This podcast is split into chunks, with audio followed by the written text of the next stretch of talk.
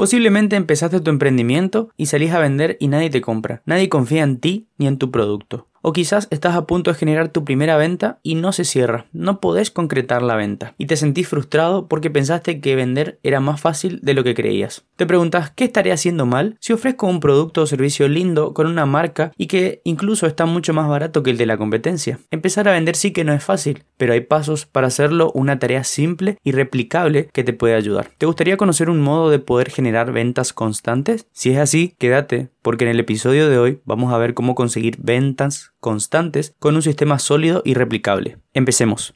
Esto es Empezar Emprendiendo, un podcast donde comparto herramientas y consejos para que emprendas de forma simple y sencilla sin quemarte la cabeza en el proceso. Mi nombre es Rodrigo Carneser, pero me puedes decir Rodri y sin más, empezamos. Muy pero muy buenas y bienvenidos a otro episodio más de Empezar Emprendiendo. Su servidor quien les habla, Rodrigo Carneser, pero me pueden decir Rodri. Está muy contento porque tenemos hoy la inauguración de un nuevo, podríamos decirle formato del podcast. Por motivos de organización decidí que los episodios solamente van a salir los martes y van a ser todo el desarrollo del contenido, del tema en sí y al final voy a dar relacionado a todo el contenido y al tema eh, los consejos caraduras de una manera más acotada. Lo organicé así porque creo que se puede consumir un poco mejor y además para, para organizarme mejor a mí porque me está costando bastante seguir con la creación de contenidos de, de los episodios de podcast de consejos caraduras. Entonces, ahora van a ser contenidos ya de entre 30, 35 hasta 40 minutos, digeribles de un tema y al final eh, los consejos caraduras que siempre, siempre sirven.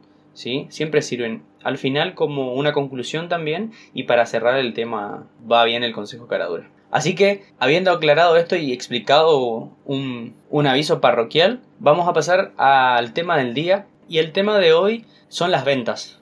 Qué complicadas son las ventas. Sabemos que hay días que hay muchas ventas y sabemos que hay otros días que no son tan buenas las ventas. Por eso, y enfocado más en aquellos que estén arrancando su emprendimiento o que ya lo tengan arrancado y estén viendo que no consiguen resultados en cuanto a las ventas, decidí tocar eh, en el tema del día de hoy las ventas y más precisamente desarrollar un embudo de ventas partiendo un poco de cinco preguntas eh, que van a ayudar a que vos puedas organizarte mejor a la hora de, empezar a vender. Y después, al final, te voy a dar 7 pasos para una venta.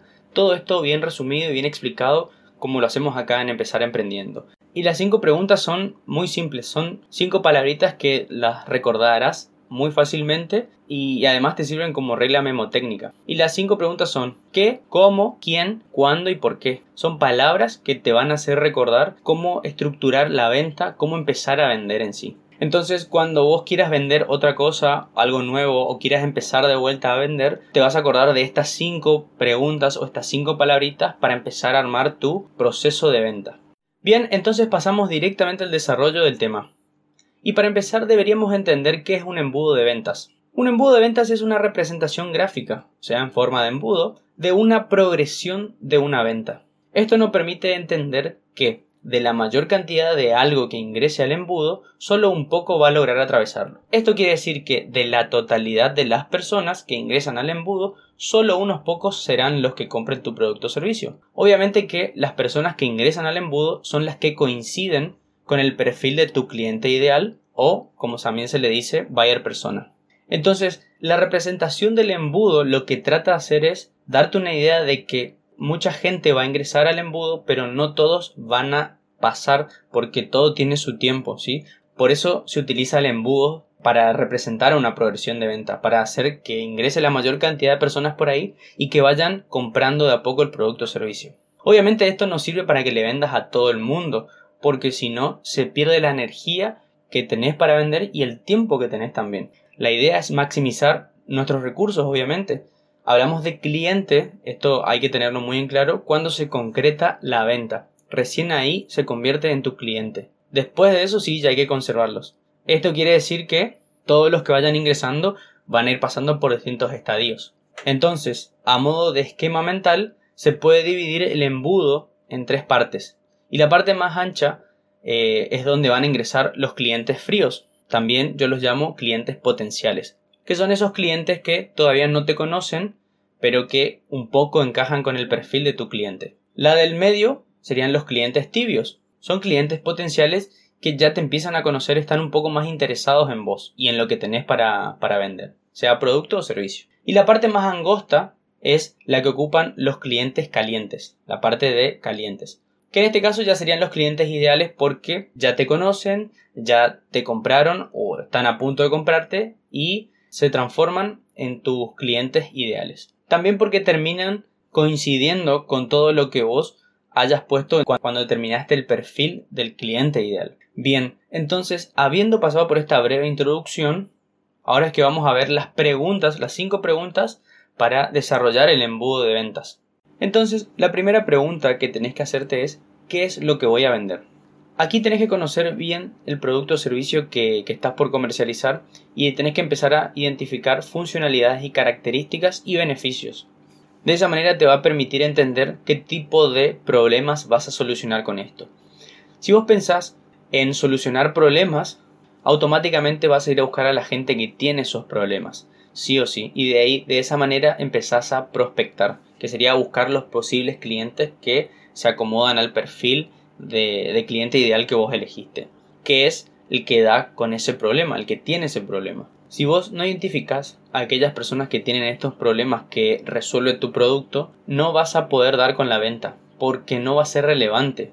Si vos vendés soluciones para personas que no tienen ese problema que soluciona tu producto, no es relevante. Por ejemplo, si mi producto soluciona problemas de ventas, no voy a ir a ofrecerle mis servicios como asesor de ventas o como consultor de ventas a una empresa líder en ventas, porque evidentemente no tiene esos problemas.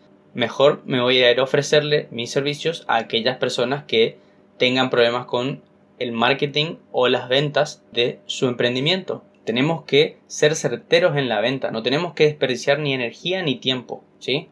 La segunda pregunta que tenés que hacerte es ¿a quién le voy a vender? Y esto está muy relacionado con el desarrollo del cliente ideal. Tenés que entender bien el perfil que determinaste, conocer a tu cliente ideal al detalle, qué le gusta, qué no le gusta, qué otros problemas puede llegar a tener, por dónde le puedo entrar, ¿sí? Esto es muy importante porque de esa manera te va a permitir entender qué tipo de persona ir a buscar para obviamente maximizar tiempo y tiempo es dinero y energía. Además también eso te permite saber hacia dónde más o menos puedes irte porque está relacionado con el siguiente punto o la siguiente pregunta que es cómo le voy a vender y ahí te va a permitir entender el siguiente punto diferenciando un cliente potencial interesado de uno que no lo está de uno que quizás es un cliente potencial pero que todavía no está interesado no está puesto a dar el siguiente paso no está dispuesto a preguntarte cuánto vale si se le puede hacer un descuento o cuánto se puede adquirir cuánto tiempo dura el servicio o cómo adquiero el producto. Entonces conociendo al cliente ideal al detalle me va a permitir diferenciar entre un cliente que está interesado, que tiene ganas de comprar, que tiene ganas de preguntarme el precio porque, porque de verdad está interesado en adquirirlo, de otro que no lo está y de ese que no lo está todavía, quizás puedas hacer otro tipo de técnicas como por ejemplo eh, contar más sobre las funcionalidades, contar sobre más beneficios, más características, apuntar al problema primero para que te empiece a conocer, para que le llame la atención y después sí ver si es un cliente interesado. Si no lo es, entonces te va a permitir dejarlo ahí y seguir con el que está interesado porque lo que busca esto es enfocarse en maximizar tiempo y el esfuerzo.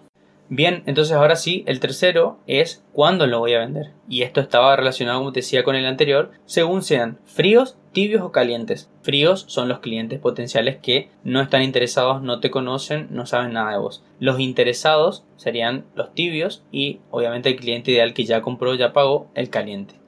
Es muy importante esto porque parece reiterativo, pero es interesante verlo así, porque con los fríos lo que tenés que hacer es tratar de dar con el problema. Tenés que llamar la atención del cliente, tenés que lograr que se interese para que justamente pase al otro tipo de estadio del embudo, que sea tibio, que, que se empiece a interesar.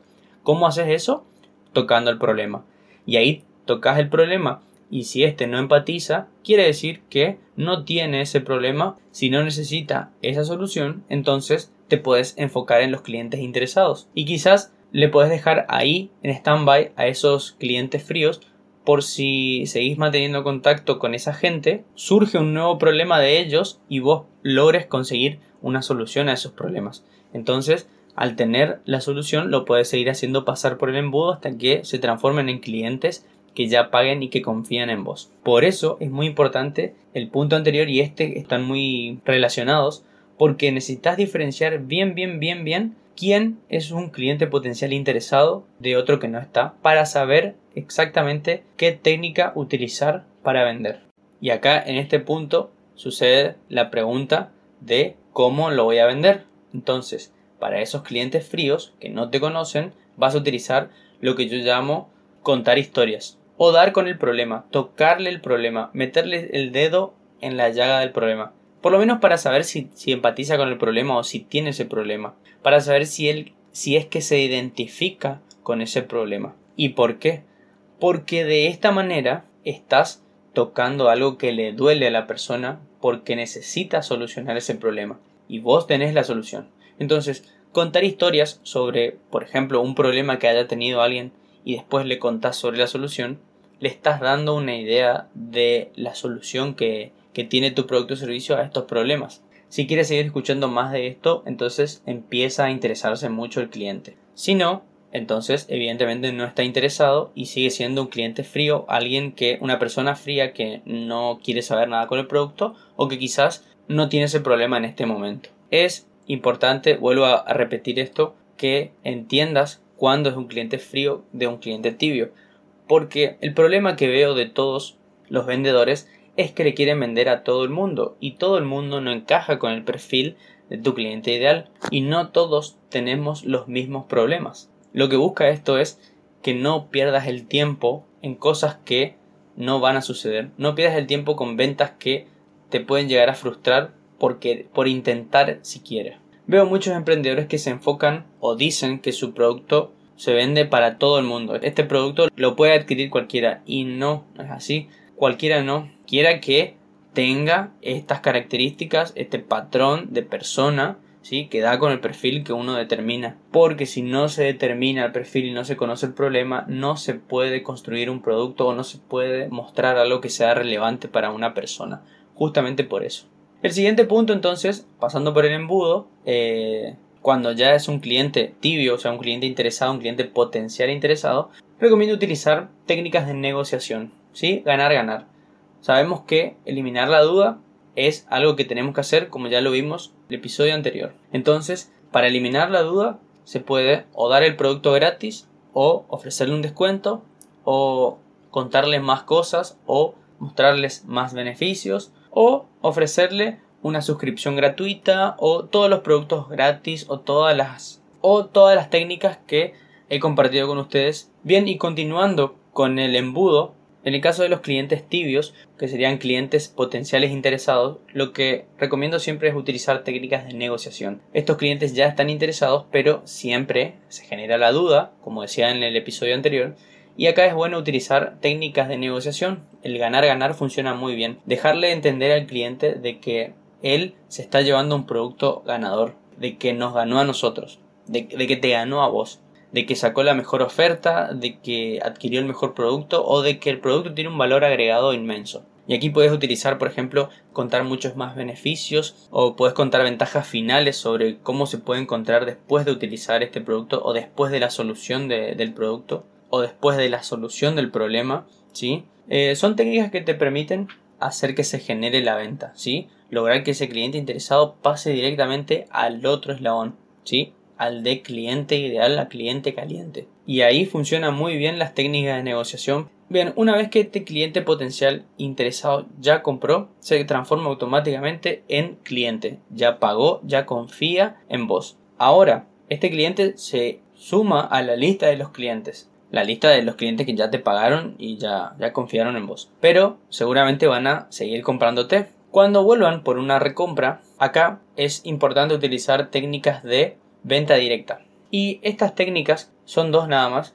Eh, funcionan muy bien porque si prestas mucha atención, si escuchas bien lo que dice el cliente y, lo que dice tu producto o servicio, podés seguir vendiéndole y podés transformar ventas de, un producto o un servicio en dos o tres ventas en el mismo día, en el mismo momento. ¿Sí? Pero es importante que escuches, que prestes atención a todo lo que va diciendo el cliente. Y ahora, cuando escuches las técnicas, vas a saber por qué es importante escuchar y prestar atención.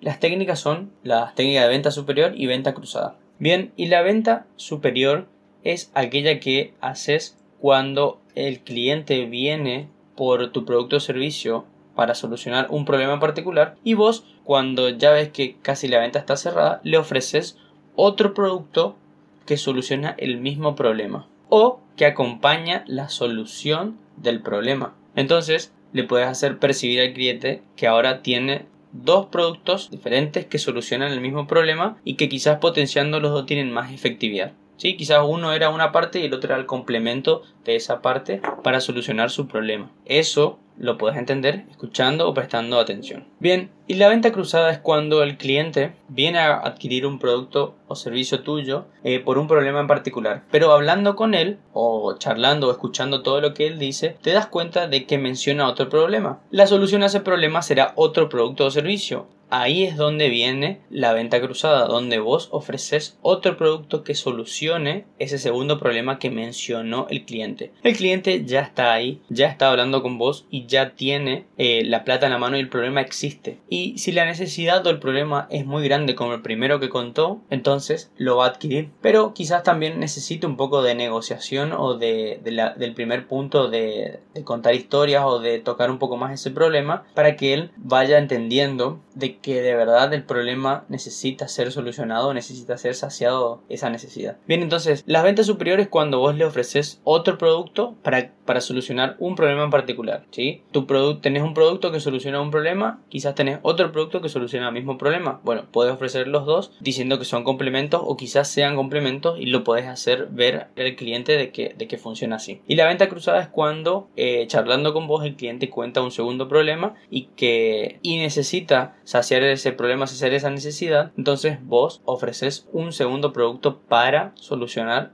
este segundo problema. Bien, y la última pregunta que tenés que hacerte es ¿por qué lo voy a vender? Y acá tenés que responderte a vos mismo diciéndote que soluciona problemas o satisface necesidades. Pero esta pregunta te, permite ir más allá de esto que ya identificaste, porque quizás ya identificaste los problemas. ¿Por qué? Porque ahora puedes seguir buscando más problemas con los mismos productos o servicios o con la misma gama de productos o servicios que tengas. Quizás diseñaste o quizás creaste productos como por ejemplo barritas de cereales para personas diabéticas eh, o celíacas, ¿sí? Aquellas dos personas, porque tiene bajo contenido de carbohidratos y no tiene azúcar y es sin TAC. Entonces, tu cliente ideal serían todas aquellas personas que sean diabéticas y que sean celíacas. Pero quizás identificando otro tipo de problemas te puedes encontrar con que también solucionan los problemas que pueden llegar a tener las, las personas que son deportistas que quizás no necesitan consumir carbohidratos pero sí proteínas y esto tiene alta cantidad de proteínas. Entonces es importante y lo puse último porque es muy relevante seguir haciéndose esta pregunta de por qué lo vendo, ¿sí? Porque sigo encontrando problemas para solucionar, porque mi producto, mi gama de productos tiene más soluciones para dar. Hay más gente que tiene más problemas y con estos productos o servicios se pueden solucionar. Porque puede ser que no hayas identificado muchos problemas de un cliente ideal.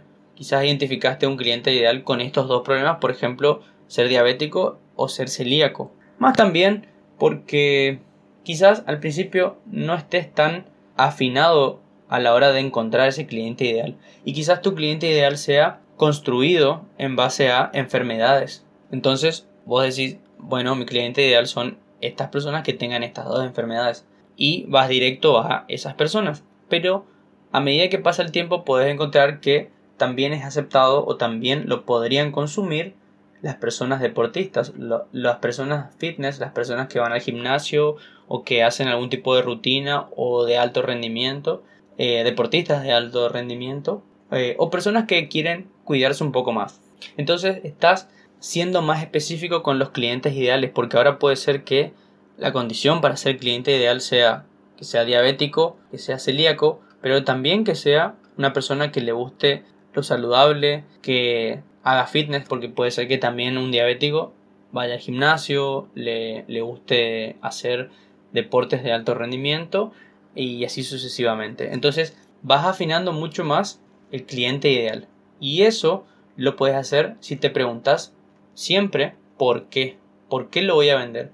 Porque sigue, ¿sí? Sigue solucionando más problemas. Por eso. Bien, y habiendo visto las cinco preguntas que eran como el desarrollo del embudo de ventas, de una progresión de ventas, quería dejarte eh, algunos pasos para una venta. Eh, estos son siete pasos que te van a servir para organizarte mejor a la hora de salir a vender. ¿sí? Esto sería como identificar todos los pasos para organizarte en algunos pasos previos y después cuando salís ya lo tenés bien eh, aceitado, ya lo tenés bien calculado y sabes por dónde puedes ir. ¿sí? Esto habla un poco de también saber a quién vas a ir a buscar, obviamente como ya lo vimos antes eh, prepararte para, para empezar la charla, cómo la vas a empezar, ¿sí? Por eso estos siete pasos para una venta te van a ayudar a una mejor organización y también a lograr eh, la conversión de las ventas. Y el primer punto es la prospección. La, la prospección habla de saber quiénes son todas esas personas que reúnen las características de tu cliente ideal, ¿sí? de ese perfil de cliente ideal. Y ya puedes armar una lista previa de 5 o 6 clientes ideales, 5 o 6 personas o 5 o 6 empresas también, ¿sí? Y, y, de ahí podés tener ya organizado el prospecto para saber a quién vas a ir a, a venderle.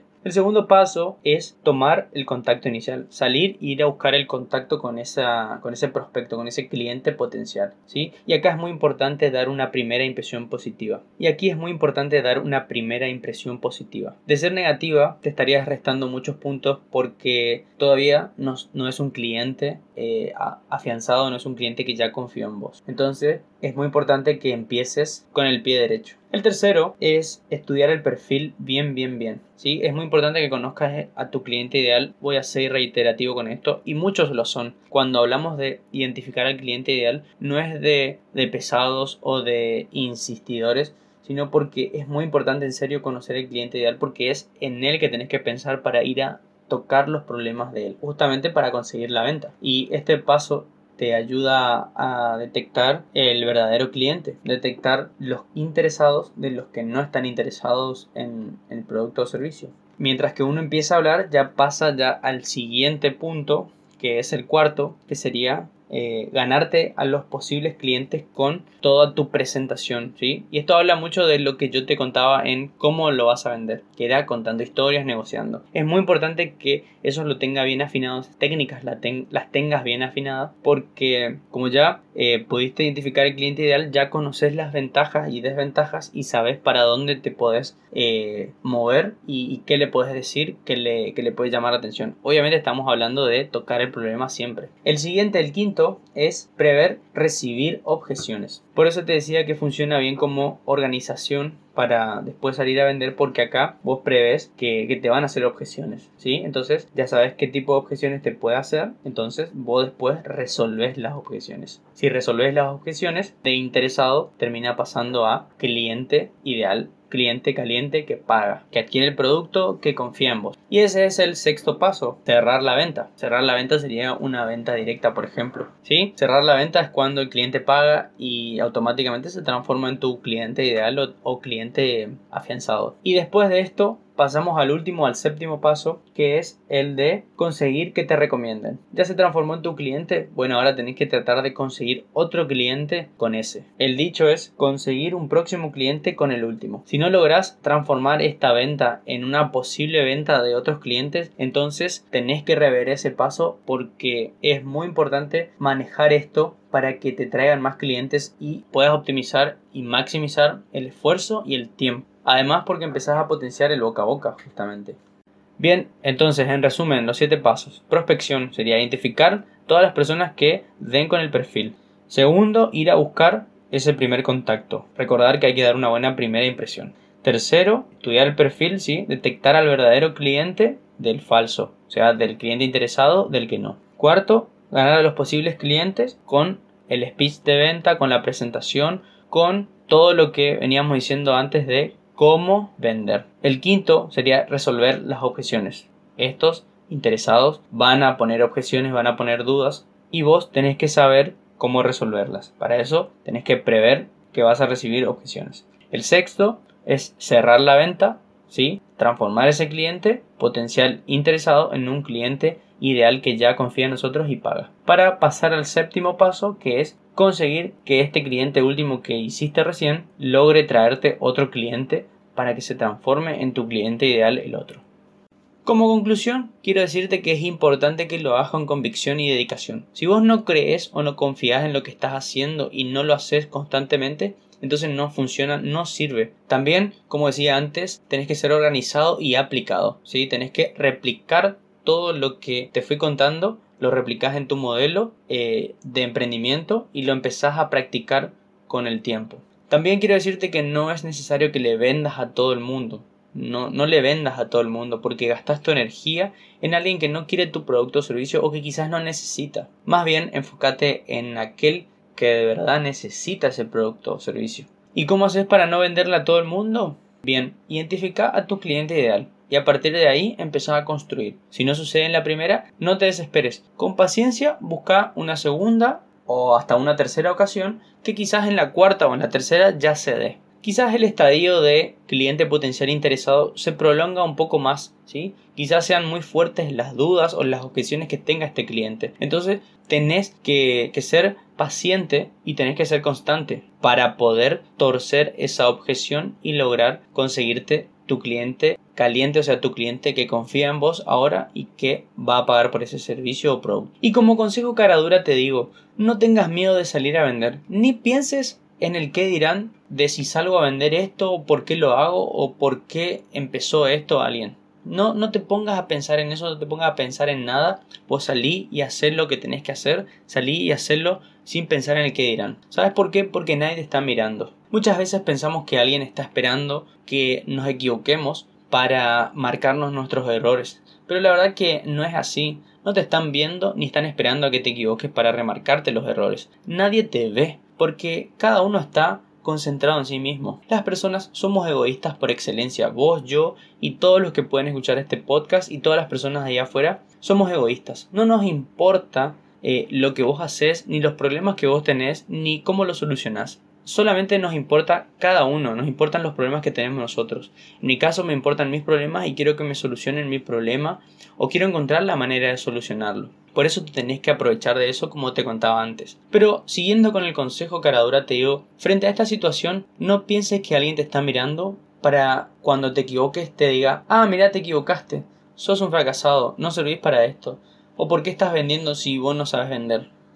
No, nadie te va a decir eso porque como te decía antes nadie te está mirando, así que no te preocupes si fallas, que nadie te va a decir nada. Equivocarte está contemplado, porque cuando más lo haces, más aprendes y después, cuando logres cumplir tus objetivos, vas a empezar a llamar la atención y sabes qué, ahí sí te van a empezar a ver. Pero para ese entonces ya vas a estar mucho más suelto y con las ideas más claras.